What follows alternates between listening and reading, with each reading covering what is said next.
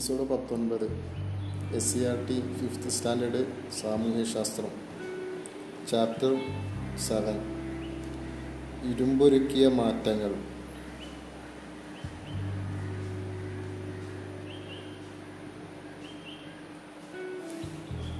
ഇന്ത്യയുടെ വടിക്ക് വടക്കു പടിഞ്ഞാറ് പ്രദേശത്തുള്ളവ ഏതെല്ലാമാണ്? സിന്ധുവും അതിന്റെ പോഷക നദികളുമാണവ നമ്മൾ മുൻപ് ചർച്ച ചെയ്ത ഹാരപ്പൻ സംസ്കാരം വളർന്നു വന്നത് ഈ നദീതടങ്ങളിലായിരുന്നു. ഏകദേശം മൂവായിരത്തഞ്ഞൂറ് വർഷങ്ങൾക്ക് മുമ്പ് ആര്യന്മാർ എന്നറിയപ്പെടുന്ന ഒരു ജനവിഭാഗം ഈ പ്രദേശത്തേക്ക് കുടിയേറി. വേദങ്ങളിൽ നിന്നാണ് ഇവരെ ഇവരെക്കുറിച്ച് വിവരം ലഭിക്കുന്നത്. വേദഭാഷ സംസ്കൃതമായിരുന്നു. വേദങ്ങൾ വാമൊഴിയായാണ് ആദ്യകാലങ്ങളിൽ പ്രചരിച്ചിരുന്നത്. വേദങ്ങളിൽ പരാമർശിച്ചിരുന്ന പരാമർശിച്ചിരിക്കുന്ന മനുഷ്യജീവിതം നിലനിന്നിരുന്ന കാലം വേദകാലം എന്നറിയപ്പെടുന്നു. വേദങ്ങളിൽ പരാമർശിച്ചിരിക്കുന്ന മനുഷ്യജീവിതം നിലനിന്നിരുന്ന കാലം വേദകാലം എന്നറിയപ്പെടുന്നു. വേദകാലങ്ങളെക്കുറിച്ചുള്ള വിവരങ്ങളടങ്ങിയ ഒരു ചാർട്ടാണ്. വേദകാലം ആയിരത്തി അഞ്ഞൂറ് ടു അറുന്നൂറ് ബി സി ആയിരത്തി അഞ്ഞൂറ് ടു അറുന്നൂറ് ബി സി ഋഗ്വേദം ഋഗ്വേദകാലം അതിൽ പറയപ്പെടുന്നത് ആയിരത്തി അഞ്ഞൂറ് മുതൽ ആയിരത്തി അഞ്ഞൂറ് ടു ആയിരം ബി സി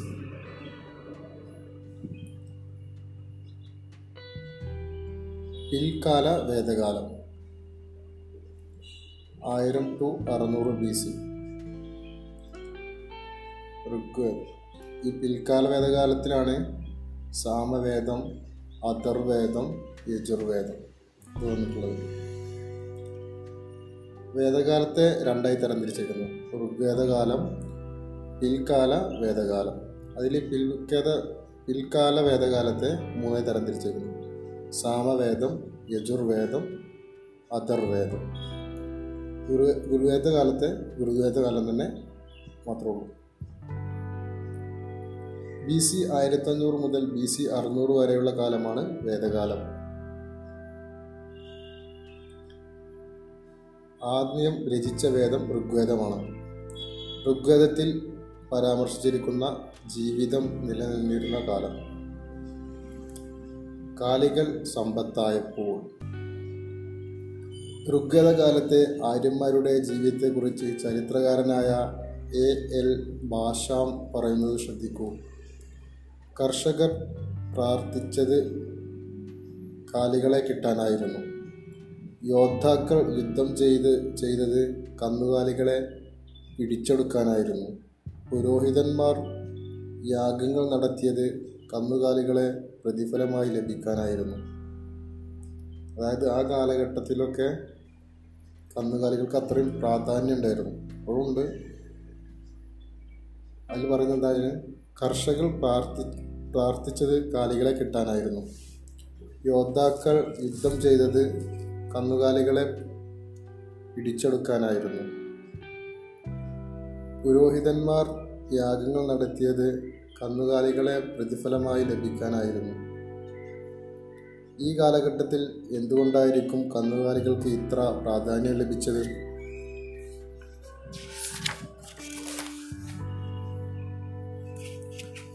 ഋഗ്വേദകാലത്തെ സമ്പത്ത് കന്നുകാലികളായിരുന്നു.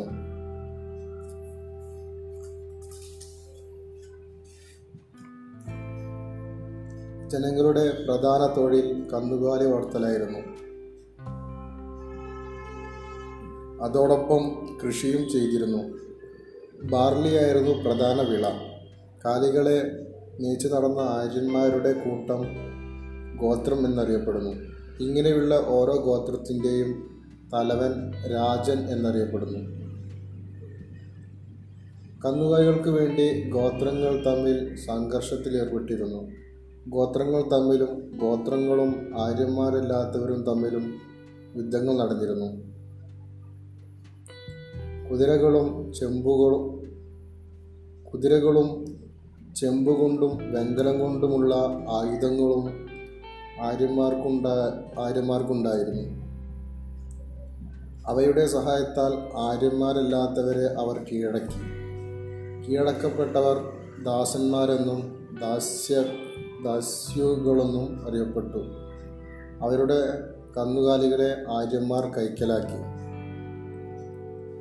ചുവടെ തന്നിട്ടുള്ള സൂചകങ്ങളുടെ അടിസ്ഥാനത്തിൽ ഋഗ്വേദകാല ജീവിതത്തെ ഹാരപ്പയിലെ ജീവിതവുമായി താരതമ്യം ചെയ്യുക. ഇവിടുത്തെ തൊഴിൽ ഉപകരണങ്ങൾ വെച്ചിട്ട്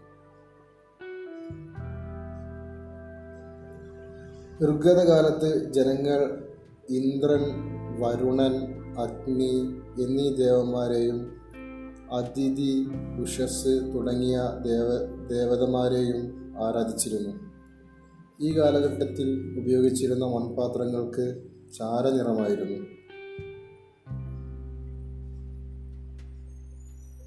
ഗംഗ സമതലത്തിലെ സമതലത്തിലേക്ക്. സാമവേദം യജുർവേദം അഥർവേദം എന്നിവയിൽ പരാമർശിച്ചിരിക്കുന്ന മനുഷ്യജീവിതം നിലനിന്നിരുന്ന കാലം പിൽക്കാല വേദകാലം എന്നറിയപ്പെടുന്നു.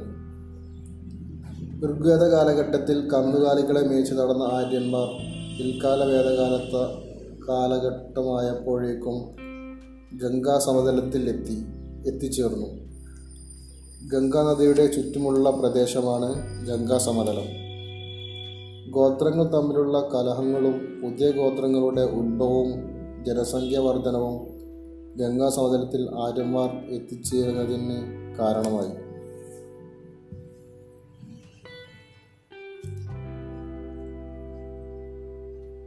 ഗംഗാ സമതലത്തിന്റെ പ്രത്യേകതകൾ പരിശോധിക്കാം. വൻമരങ്ങൾ നിറഞ്ഞ കാടുകൾ ഫലഭൂഷ്ടമായ എക്കൽ മണ്ണ് സമൃദ്ധമായ മഴ. ഗംഗാ സമുദ്രത്തിലേക്ക് വരുമ്പോൾ ആര്യന്മാരുടെ കൈവശമുള്ള ആയുധങ്ങൾ ഏത് ലോഹം കൊണ്ട് നിർമ്മിച്ചതായിരുന്നു? ചെമ്പ് കൊണ്ടും വെങ്കലം കൊണ്ടും നിർമ്മിച്ച ആയുധങ്ങൾ ഉപയോഗിച്ച് ഗംഗാ സമതലത്തിൽ മണ്ണിൽ കിളക്കാനും മരങ്ങൾ മുറിക്കാനും പ്രയാസമായിരുന്നു. അതിനാൽ അവർ കാടിന് തീയിട്ടാണ് മുന്നേറിയത്. പക്ഷേ മരങ്ങളുടെ കുറ്റികൾ അവർക്ക് വീണ്ടും തടസ്സങ്ങൾ ഉണ്ടാക്കി. മണ്ണിൽ കിളക്കാനും മരങ്ങൾ മുറിക്കാനും കാഠിന്യമേറിയ ലോഹം കൊണ്ട് നിർമ്മിച്ച പണിയായുധങ്ങൾ ആവശ്യമായിരുന്നു. ഇത് ഇരുമ്പിന്റെ കണ്ടെത്തലിലേക്ക് നയിച്ചു.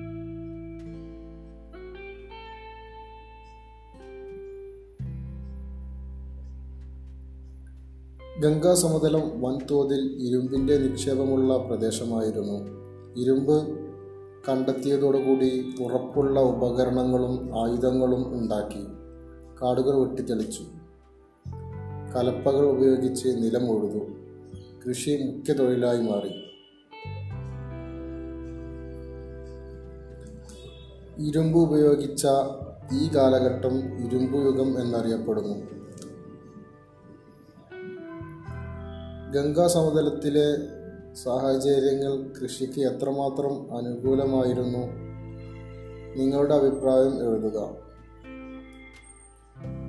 കന്നുകാലി വളർത്തലിൽ നിന്ന് കൃഷിയിലേക്കുള്ള മാറ്റത്തിന്റെ ഫലങ്ങൾ എന്തെല്ലാമായിരുന്നു എന്ന് നോക്കാം.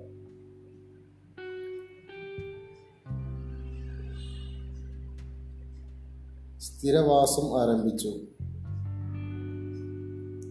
കാർഷികോൽപാദനം വർദ്ധിച്ചു.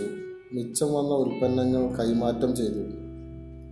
ഗംഗാസമുദ്രത്തിലെ മനുഷ്യജീവിതത്തിൽ ഇരുമ്പിന്റെ കണ്ടുപിടുത്തവും ഉപയോഗവും ഉണ്ടാക്കിയ മാറ്റങ്ങൾ ഒട്ടനവധിയാണ്.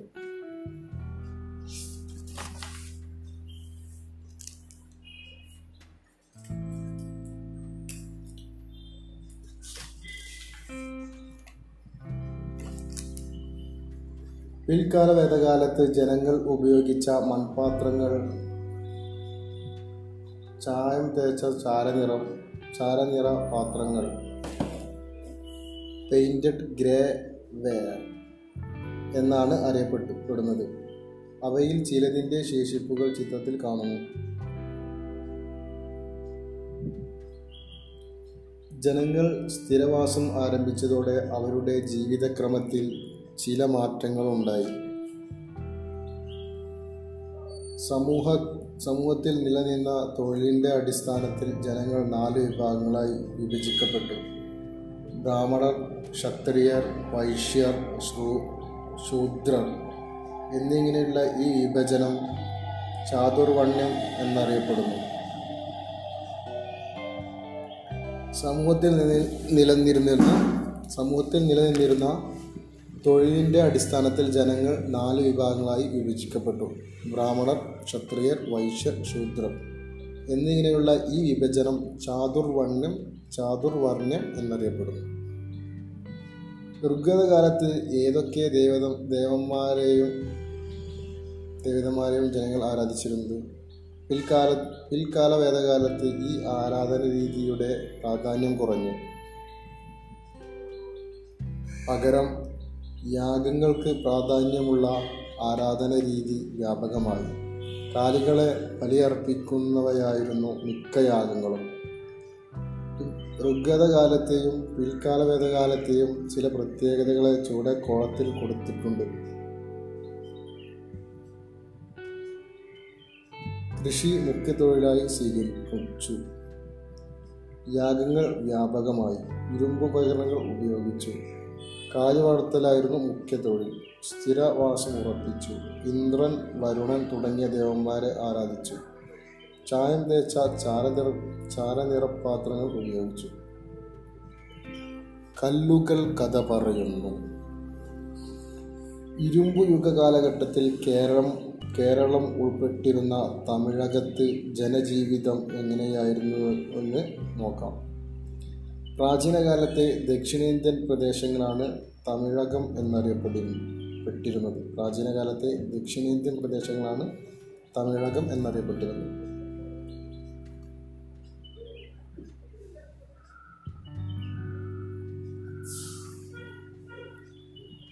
പ്രാചീന തമിഴകത്ത് മൃതശരീരങ്ങൾ അടക്കം ചെയ്തതിന് മുകളിൽ നാട്ടിയിരുന്ന വലിയ കല്ലുകളാണ് ചിത്രത്തിലുള്ളത്. പ്രാചീന തമിഴകത്ത് മൃതശരീരങ്ങൾ അടക്കം ചെയ്തതിന് മുകളിൽ നാട്ടിയിരുന്ന വലിയ കല്ലുകളാണ് ചിത്രത്തിലുള്ളത്. വിവിധ രൂപ രൂപങ്ങളിലാണിവ കാണപ്പെടുന്നത്. ഇവയെ മഹാശിലകൾ എന്ന് വിളിക്കുന്നു. മൃതശരീരങ്ങൾ അടക്കം ചെയ്ത കുഴി കുഴിമാടങ്ങളിൽ നിന്നും അന്നത്തെ ജനങ്ങൾ ഉപയോഗിച്ചിരുന്ന ഇരുമ്പായുധങ്ങൾ വിവിധ ഉപകരണങ്ങൾ മൺപാത്രങ്ങൾ ധാന്യാവശിഷ്ടങ്ങൾ തുടങ്ങി ധാരാളം വസ്തുക്കൾ കണ്ടെത്തിയിട്ടുണ്ട്. മഹാ ഈ മഹാശിലകൾ അക്കാലത്തെക്കുറിച്ചുള്ള വിവരങ്ങൾ തരുന്ന തെളിവുകളാണ്.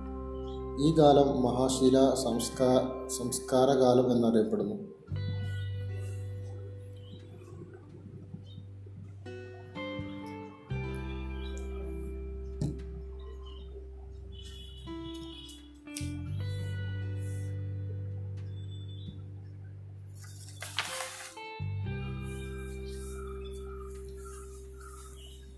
പ്രാചീന തമിഴകത്തെ ജനജീവിതത്തെക്കുറിച്ച് മഹാശിലാസ്മാരകങ്ങളിൽ നിന്നും പഴം പഴന്തമിഴ് പാട്ടുകളുടെ സമാഹ സമാ സമാഹാരങ്ങളിൽ നിന്നും ഒത്തിരി വിവരങ്ങൾ ലഭിക്കുന്നു. പഴന്തമിഴ് പാട്ടുകൾ സംഘകൃതികൾ എന്നും അറിയപ്പെടുന്നു. എന്തുകൊണ്ടായിരിക്കാം ഇവയെ സംഘ കൃതികൾ എന്ന് വിളിക്കുന്നത്? മധുര കേന്ദ്രമാക്കി ഭരണം നടത്തിയിരുന്ന പാണ്ഡ്യന്മാരുടെ പ്രോത്സാഹനത്തിൽ സാഹിത്യകാരന്മാരുടെ കൂട്ടായ്മ പ്രാചീന തമിഴകത്ത് നിലനിന്നിരുന്നു.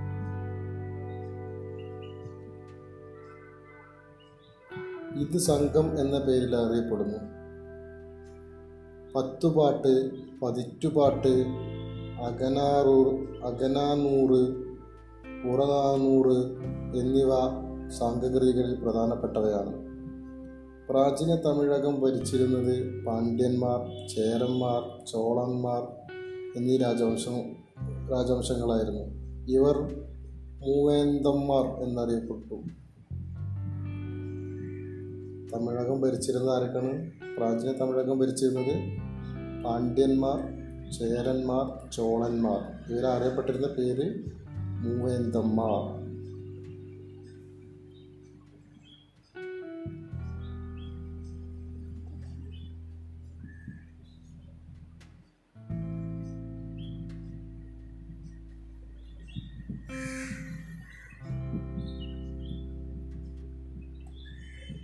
താഴെ നൽകിയിട്ടുള്ള ഭൂപടത്തിൽ ചേരന്മാർ ചോളന്മാർ പാണ്ഡ്യന്മാർ എന്നിവർ ഭരണം നടത്തിയ പ്രദേശങ്ങൾ രേഖപ്പെടുത്തിയിട്ടുണ്ട്. കേരളം ഉൾപ്പെടുന്ന പ്രദേശം ഭരിച്ചിരുന്നത് ഇതിൽ ആരാണ്? ചേരന്മാരായിരുന്നു കേട്ടോ. ചിത്രത്തിൽ കാണിച്ചുള്ളത് പഴന്തമിഴ് പാട്ടിലൂടെ പഴന്തമിഴ് പാട്ടിലൂടെ സംഘം കൃതികൾ നൽകുന്ന വിവരങ്ങളെ വിവരങ്ങളനുസരിച്ച് പ്രാചീന തമിഴകം അഞ്ച് ഭൂവിഭാഗങ്ങളായി അറിയപ്പെട്ടിരുന്നു. ഇവ തിനകൾ എന്ന് വിളിക്കപ്പെട്ടു. തിനകൾക്ക് അതിന്റേതായ ഭൂമിശാസ്ത്രപരമായ സവിശേഷതകൾ ഉണ്ടായിരുന്നു. അവ ഏതൊക്കെ നോക്കാം? തിണകൾ ഭൂമിശാസ്ത്രത്തെ തിണകൾ എന്നാണ് വിളിച്ചിരുന്നത്. അപ്പോൾ ഭൂമിശാസ്ത്രത്തിന്റെ പ്രത്യേകത എന്തൊക്കെ നോക്കാം? തിണകൾ ഏതൊക്കെയാണ്? കുറിഞ്ചി മുല്ല പാല മരുതം നെയ്തൽ. ഇതിൽ കുറിഞ്ചി എന്നുള്ളതിന്റെ ഭൂപ്രദേശം മലകളും മലയോരങ്ങളുമായിരുന്നു. മുല്ല എന്നുള്ളതിന്റെ കാട് പുൽമേടുകളായിരുന്നു. പാല എന്നുള്ളത് വരണ്ട പ്രദേശമാണ്. മരുതം എന്നുള്ള പ്രദേശം വയൽ പ്രദേശമാണ് നെയ്ത്തൽ എന്നാൽ തീരപ്രദേശമാണ്. കേരളത്തിലെ മുല്ലശ്ശേരി മരുതൂർ പാലക്കാട് തുടങ്ങിയ തുടങ്ങിയ സ്ഥലപ്പേരുകൾ കേട്ടിട്ടുണ്ടോ? ഈ പേരുകൾ തിണകളുമായി ബന്ധപ്പെട്ട് രൂപപ്പെട്ടതാണ്. തിണകളുടെ പട്ടിക നോക്കി ഈ പേരുകൾ ഏത് തിണകളുമായി ബന്ധപ്പെട്ടിരിക്കുന്നു എന്ന് കണ്ടെത്തും. കുറിഞ്ചി പ്രദേശങ്ങളിൽ നിന്ന് കുരുമുളക് ധാരാളമായി കൃഷി ചെയ്തിരുന്നു. കുറിഞ്ചി എന്ന് പറഞ്ഞാൽ മലപ്രദേ മല മലകളാണ് മലയോര മേഖലയാണ്. കുരുമുളക് തേടി വിദേശികൾ തെക്കേ ഇന്ത്യയിലെ കടൽക്കരയിലുള്ള പട്ടണങ്ങളിലെത്തിയിരുന്നു. ഈ കാലഘട്ടത്തിന്റെ സവിശേഷതകൾ അന്നത്തെ പ്രധാന കൃതികളിൽ പരാമർശിച്ചിരുന്നു. ചുവടെ തന്നിട്ടുള്ള പാട്ട് ശ്രദ്ധിക്കൂ. സംഘകാല കൃതിയായ പുറനാനൂറിൽ നിന്ന് എടുത്തിട്ടുള്ള വരികളാണിവ. ഈ വരികൾ ശ്രദ്ധിച്ചു നോക്കാം നമുക്ക് എന്തൊക്കെയാണ്. മീൻ വിറ്റ് പകരം നേടിയ നെൽക്കൂമ്പാരം കൊണ്ട് വീടും ഉയർന്ന തോണികളും തിരിച്ചറിയാൻ പാടില്ലാതായി. അപ്രകാരം കൂട്ടിയിട്ടിരിക്കുന്ന മുളകുചാക്കുകൾ ശബ്ദ ശബ്ദയാമാനമായ കരയിൽ നിന്നും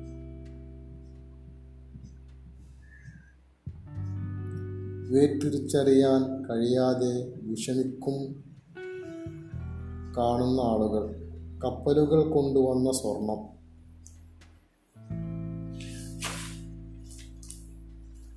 തോണികൾ വഴി കരയിലെത്തുന്നു. കപ്പലുകൾ കൊണ്ടുവന്ന സ്വർണം തോണികൾ വഴി കരയിലെത്തുന്നു.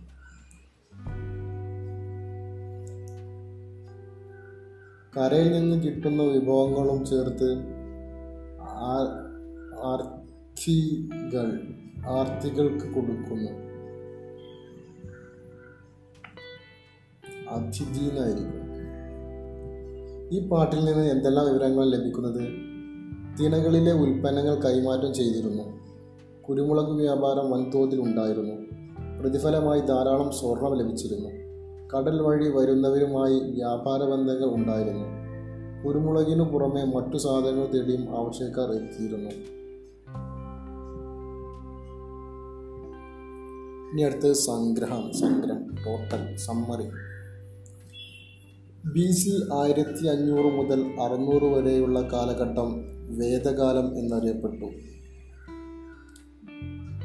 വേദകാലത്തെ ഋഗ്വേദം എന്ന് ഋഗ്വേദകാലം പിൽക്കാല വേദകാലം എന്നിങ്ങനെ തിരിക്കുന്നു.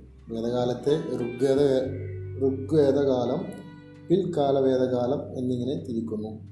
ഈ കാലഘട്ടങ്ങളിലെ ജനങ്ങളുടെ ജീവിത രീതികൾ തമ്മിൽ നിരവധി വ്യത്യാസങ്ങൾ ഉണ്ടായിരുന്നു പിൽക്കാല വേദകാല പിൽക്കാല വേദകാലഘട്ടത്തിലാണ് ഇന്ത്യയിൽ ഇരുമ്പിന്റെ ഉപയോഗം വ്യാപകമായത്. അതുകൊണ്ട് ഈ കാലം ഇന്ത്യയിലെ ഇരുമ്പ് യുഗം എന്നറിയപ്പെടുന്നു. പ്രാചീന തമിഴകത്തെ ഇരുമ്പ് യുഗം മഹാശില സംസ്കാരകാലം എന്നറിയപ്പെടുന്നു. വ്യത്യസ്ത ഭൂമിശാസ്ത്ര സവിശേഷതകൾ നിലനിന്ന തിണകൾ പ്രാചീന തമിഴകത്തിന്റെ പ്രധാന സവിശേഷതയായിരുന്നു. വേദകാലം ഏതൊക്കെയായിരുന്നു? ഋഗ്വേദകാലം